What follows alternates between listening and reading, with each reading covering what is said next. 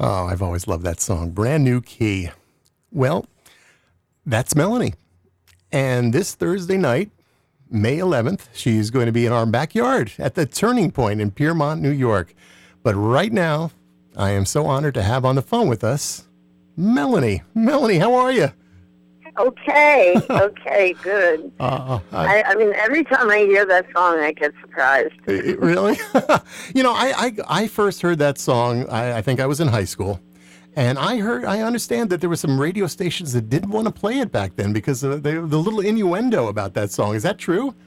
Well, yeah, there were radio stations that didn't want to play it. Um, for sure, there was a lot of controversy about what the meaning was. Well, that was when people were reading things into lyrics that probably weren't there. Right. You know? So right. it was just a, a one-off song that I wrote, and my husband, who's a record producer, heard it and said, "Oh, Melanie, this is a hit." And I went, "No, no, please, not that. right. if you make this a hit record, I'm doomed to be cute for the rest of my life." So, oh. um, then sure enough, he did. He speeded it up because I had written it kind of more like a Cajun swamp groove, uh-huh. you know, and uh, he speeded it up. And Roger Kellaway came into the picture. He's a um, classically trained, but very, very uh, commercial hooky person, and he uh, came up with that line. Ba, ba, ba, ba, ba, ba, ba, ba. He had just written uh, the theme with Carroll O'Connor for "Those Were the Days." Oh, really? And, uh, yeah. Um, so and, and you can almost hear a little bit of that in there when you listen to that that hook. Da, da, da, da, da, da, da. Wow. You're right. Every time you hear it, there's something new from that. I, um, thank you for sharing that Yes, with us yes. today. Uh, well, we're, so glad you're, you're you're still out there performing, and uh, yeah, we're looking forward to seeing you at the Turning Point this week. Uh, Wow, where do I begin? I mean, you kind of burst onto the scene, and I'm, I'm sure you're probably tired of talking about Woodstock. I mean, you probably hear everybody asking you that, but I, I, I have to because uh, you know I, you were. Um, you actually let's me go back a little bit further than that. You were born, I believe, in Queens, New York, but I think you grew up in, in New Jersey, in Red Bank. Is that true? Well, I, I really grew up in New York, but then my family moved to New Jersey when I was going into junior high school. Mm-hmm. And uh, no, actually high school, which was terrible, terrible time to move. You know, Yeah. I was a New Yorker, and I already, I already was a little different, but somehow it wasn't uh, perceived so as such a radical thing. But I was when moved to this little, uh, you know, kind of a provincial area where everybody had grown up together, and uh, here I was, the New Yorker. You Uh-huh. know? and, um, anyway, so it, it wasn't it wasn't easy for me um, during that time. But I grew I, I I consider I grew up in New York and went through my difficult years in New Jersey. Well, uh, I grew up in New Jersey, so I agree with you about the difficult years. I've had a few myself here, uh, but i- you—that's really where we, I think you started performing in, in some coffee houses here in New Jersey in Red Bank, and then uh, eventually Yeah. you, went into New York and the Village. Well, it was um, uh, yeah. The weird thing is I was so shy, but I had some part of me that had this drive to perf- sing and perform and um, either my own songs or you know songs that I learned from different singers, Joan Baez, and she was my idol. You know, she was absolutely my idol. I wanted to be Joan Baez. You Oh. know, it didn't happen. I was, I, she was angstful and angular and and a lovely voice, and I was not. Oh well, you, you, she wasn't Melanie either, so you, you we're, we're glad we have No, you. no, that's true. I mean, I got, I come to terms with that part. I'm kind of glad I'm not Joan Baez, but um, not taking anything away from her. But you know, I, I grew into myself. But um, I was, I always felt a little uncomfortable in my own skin. You Mhm. know, well, it wasn't. I think you have you've, you've always been honest, and I think that's you know one of the things I see in all of your music. Uh, you know, you were true to your own spirit, and uh, you know, in the, in the, late '60s, I think before Woodstock, you you were signed by some record companies, but you hadn't really hit it big in the United States. I think you had a couple of singles that were being received in, in Europe, but you were invited to Woodstock, which um, yeah, isn't that incredible? Yeah. I mean, I had no idea, you know, what it what was what was in the making. But again, my husband was a record producer. We weren't married yet. We were, and he had an office in the same uh, building that the organizers, or some of the organizers of Woodstock, were, um, you know, putting their heads together and coming up with this. And uh, you know, I guess they were in their office. I was in. We were in our. They we got together and I you know, thought, Peter, this would be a great, you know, it sounds so nice, you know, like three days of peaceful and music and and there's going to be crafts and I can go shopping and and I, you know, I'm thinking, you know, I'm picturing like this pastoral yeah. setting with people and picnic blankets and and it'll be on fields and it'll be up in the country and um so I thought, gee, that would be nice. And then uh, different turns of events happened, and I went to um, England, and I was writing a film score. Me, you know, wow, yeah. I didn't even write music, but I was I was commissioned to to do a film score for a, a movie called All the Right Noises with Olivia Hussey, and she was she was like the most beautiful person in the world. I've never seen a more beautiful woman in my life and she had just come off Romeo and Juliet, and she was in this movie, and uh, they wanted me to do the music. So I went to England and worked that year uh, on the film, and um, with John Cameron, who um, you know is a big film arranger. Sure. Yeah. And in the next studio is is uh, the Rolling Stones, you know, and. Huh um, and it was just, you know, Abbey Road Studios, and yeah. it was just incredible. You know, so the scene there was incredible. I was singing with um, at, at the Club Revolution, um, and Rod Stewart was would sit in, and I was, and Rod Stewart wasn't even Rod Stewart yet. He was just a guy in the faces, you know, small faces. Yeah, yeah. So um, it was just this, you know, really great scene in England, and I was I was feeling kind of comfortable being behind the scenes, you know, just not being a performer so much as writing and being part of creative process with other people. And then it came time for Woodstock, and there it came time, and I said, "Oh, geez, you know, maybe I shouldn't go." I mean, uh, and he says, "Yeah, well." I'll stay here and I'll finish the the tracks and stuff, and and you go. We again, we really didn't have any idea. It's so crazy. Hmm. You know, now everybody would know everything, but nobody knew anything. Yeah. And it was just it was rumored that you know different people were going to come and Bob Dylan is coming. you know? wow. And and of course he never did come but um, uh, every everybody was supposed to be there, and but nobody knew any of this, you know. Yeah. Uh, so I arrived. My mother picked me up, and uh, you know, we drove off to Woodstock, and I had again no clue. And as we hit traffic, I had like a sneaking suspicion that no, it must be an accident, you know, ahead and um, and then I got to off the exit and made a phone call and finally got through to someone again. You know, no cell phones, and we're we're talking. Uh, they said, "No, no, don't go there. Go to this other place. It's in Bethel." And blah, blah, blah, blah. and I said, "Okay." Now I'm I'm certain that this traffic has something to do with what I'm supposed to be involved with. So I'm getting really nervous already in the car. And we get to this hotel, and it's surrounded by media trucks. And I walk into the front door of the. It's a little motel. You know, it it, it didn't look like um a place where anything would ever happen. So uh, there's Janis Joplin in the middle of the lobby, surrounded by microphones, you know, and slugging Southern Comfort. Now, again, I had the only famous person I'd met, and he wasn't even Rod Stewart yet, was Rod Stewart. Wow. And um, Janis Joplin, like, she's right there. and then Sly Stone walked by, and Oh, wow. the reality of this is hitting me like, what am I doing here? Know?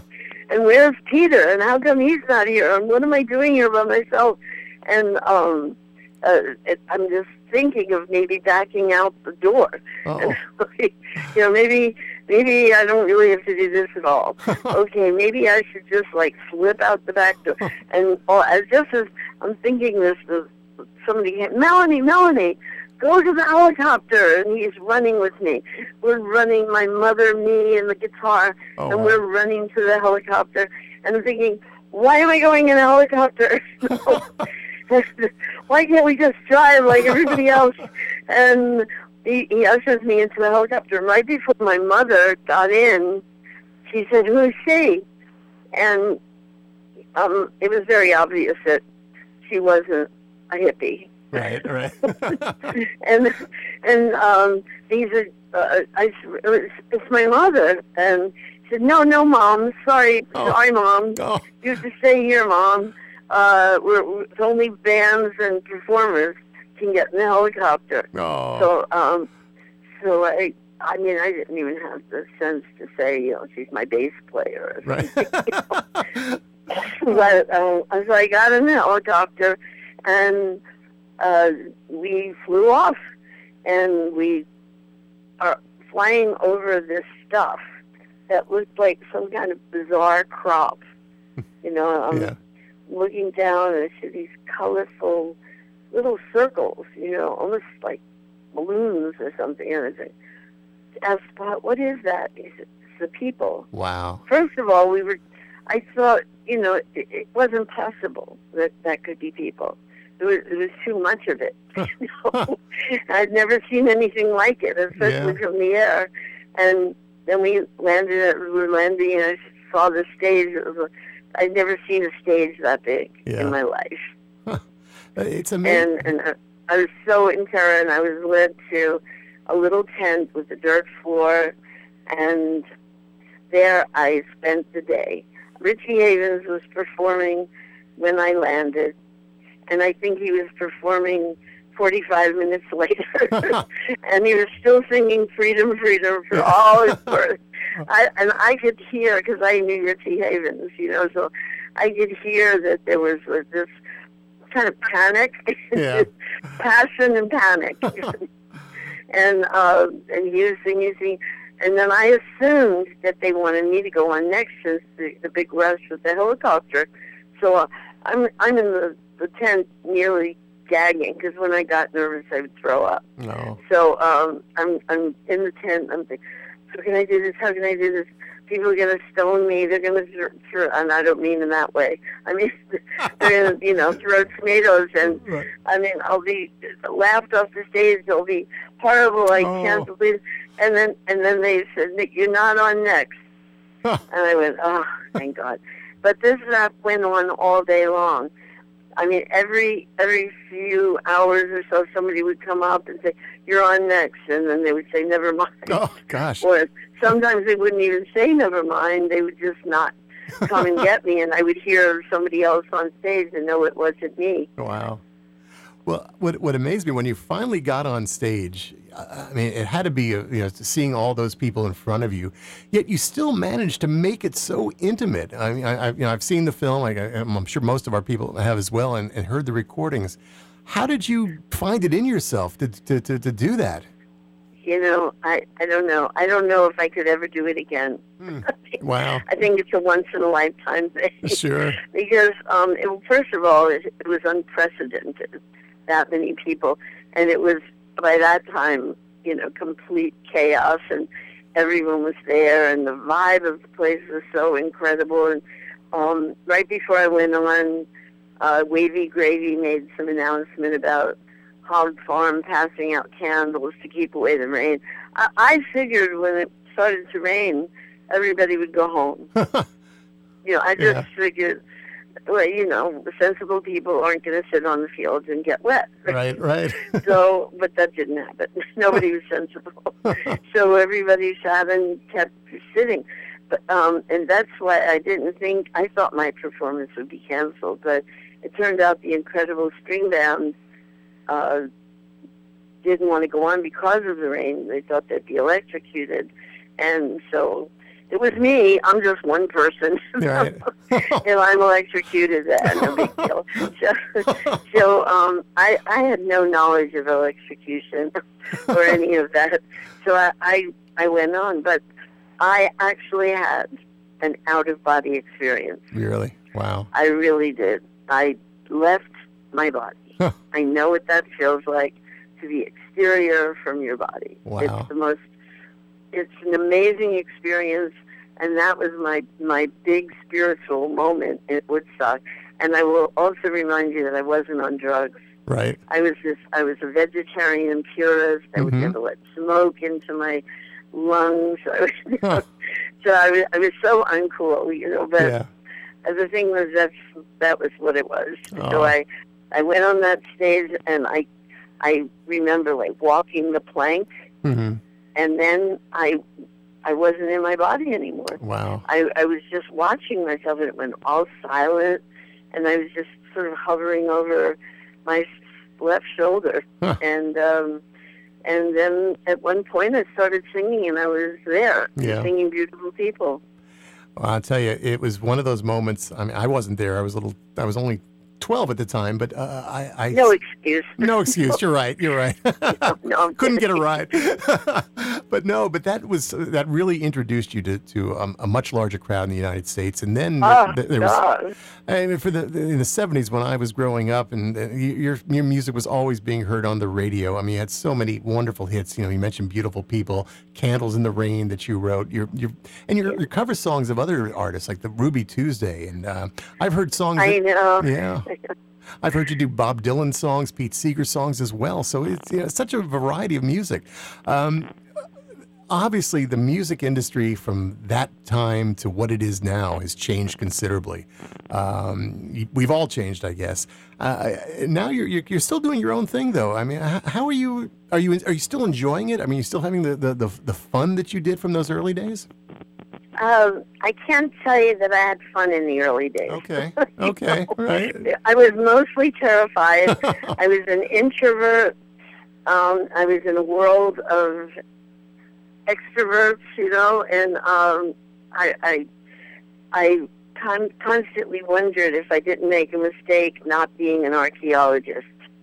You know, Oh, wow. uh, and then really because I, uh, and I was attacked because by you know a very serious guy kind of papers on Rolling Stone and stuff. I was just not cool. You know, Mm. I was not cool. Yeah. Again, I didn't hang out in Topanga Canyon. You know, It's Right. like I was just kind of an oddball. You know, and I I skirted around being in any niche. I, I didn't even know when people would say, "What kind of music do you do?" Well, I mean, everybody had a difficult time describing because even though I sang and played the guitar and had long hair, I certainly wasn't doing folk music. Right. But it was folky. Right, You right. know, because I think then the wonderful thing about music from that era is that people were really interested in source. You know, where does this music come from? hmm And and people were investigating and listening to,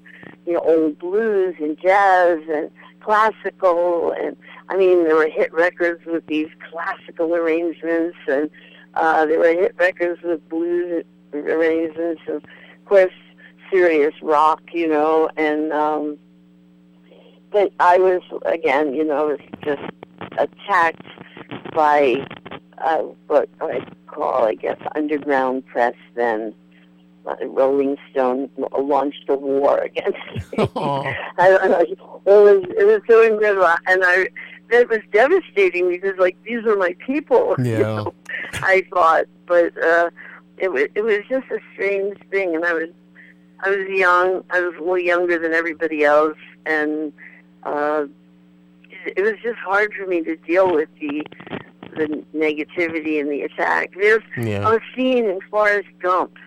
What did you did you see that Sure, show? sure. Everybody out there in Radio Land.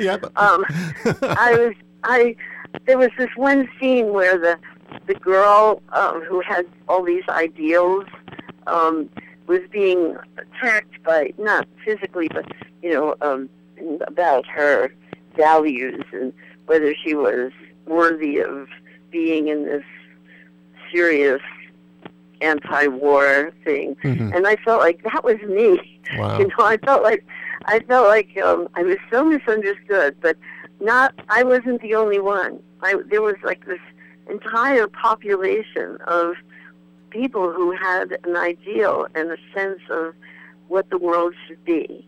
You know that it, it wasn't an angry. It wasn't coming from an angry or a political place, and that's what I keep bringing with me. Mhm. And I, I, I, when you say, "Well, we've all changed," well, I don't think so. I really think that people are still the same. They still have the same desire to survive and do well, Hmm. and you know, continue and and make their little place better, whatever that is, or make a bigger place better. But I, I think um, people are the same. Yes, the industry and and the corporate takeover of everything is absolutely abhorrent and unbelievable. But in the in the sixties, I think the the values got politicized. You know, yes. it wasn't a political gathering. Woodstock. I mean, there were little factions. I think that's when libertarianism was born, and you know, um, if anything, I guess I'm a libertarian, Mhm. but I just don't trust politics Yeah. at all. So, um, so I, I, I think um, people who weren't there and didn't grow through that, um, or even people who were and watch a lot of television, might think that it was politics, but it really wasn't. Yes, there was a war, and yes, there were people who were, you know, marching, and we were marching. Mostly, it was um, a pro-peace rather than an anti-war. hmm You know, there, there Yeah. was a different stance. That is like a completely different stance. You're Well, pro-peace that, that's very true. as opposed to anti-war. right. It's a different posture. And- and- I think people need to absorb that a little bit when they're listening to their 60s favorites. That's a good point. And also, you know, I think when you get down to it, everybody really sh- is pro peace, even those who are, you know. Of course. Yeah, I that's. Who the hell wants to blow up everybody? that's right. That's right. Oh, well, we're talking to Melanie today. Uh, uh, she's going to be appearing this coming Thursday at the Turning Point in Piermont, New York. And uh, you know, I think one thing, Melanie, we can say about you is that you know you are a survivor. Um, you know, you you've done it. You followed your own route, and and you've also influenced people. I know a few years back, um, you did that wonderful video with Ma, uh, Ma, uh, Miley Cyrus, uh, who is just a, I think, a brilliant artist in her own right. But yet, it's that same thing where, where people follow their own direction, and I think that's something that I think is evident in your performances and your music, and uh, I, I applaud you for that. Oh, thanks. Thank you. Yeah. Well, um, you know, I, I, I appreciate you spending some time with us, and I, I, I know you, you must be busy, and uh, I'm, I'm looking forward to this. Now, this is, um, uh, I guess something else that you're doing. I, yeah, I remember we, we talked a few months back ago that you're now, you know, booking yourself as well. I know your your husband. Oh, it's away. horrible. Oh. I, Oh my gosh. um, yeah, no, I mean, I, I, I get on the phone with. I'm, I'm. This isn't my. My husband used to do this for me, and he passed away Hmm. a few years ago, and I've been in this situation where you know I'm doing it myself. Um, and, you know, I make a call, and and I'll see. Yeah, it's Melanie, and they say, "Well, what are your figures? What are your Oh, numbers?" Yeah. And I said, I don't know. It looked full. the place looked full, and I think people liked it. Yeah. and um, and you know, so and then how much you're getting?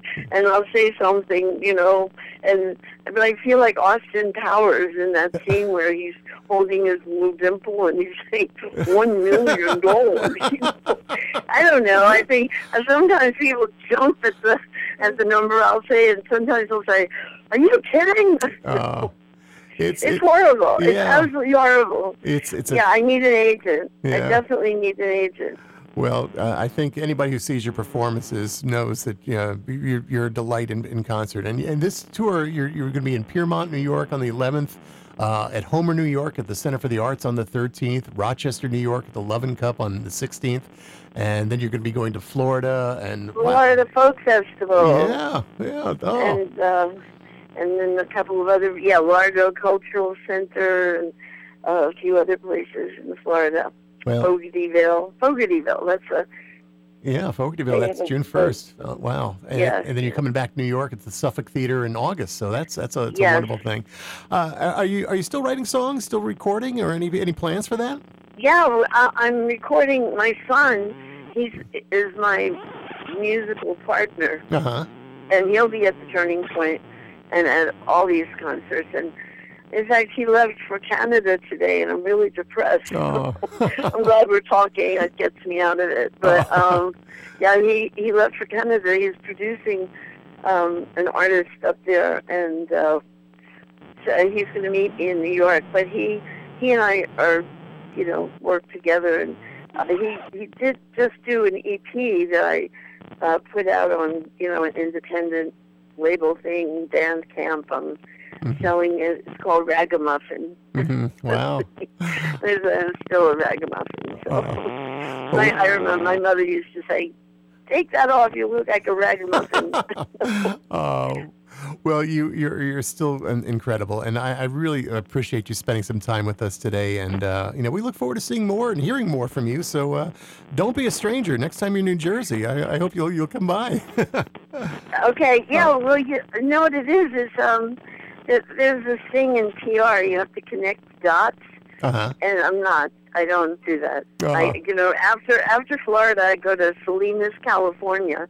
So how can you connect that dot? You know? Yeah. It's a, a, this is the crazy thing of booking yourself. You know? yeah. getting those logistics down, but um, I'll get it together Yeah. before I'm 80.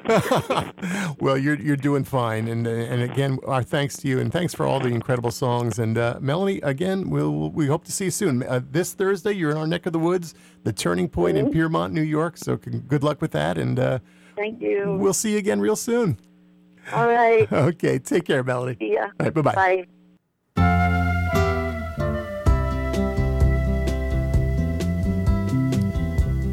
Beautiful people, you live in the same world as I do, but somehow I never noticed you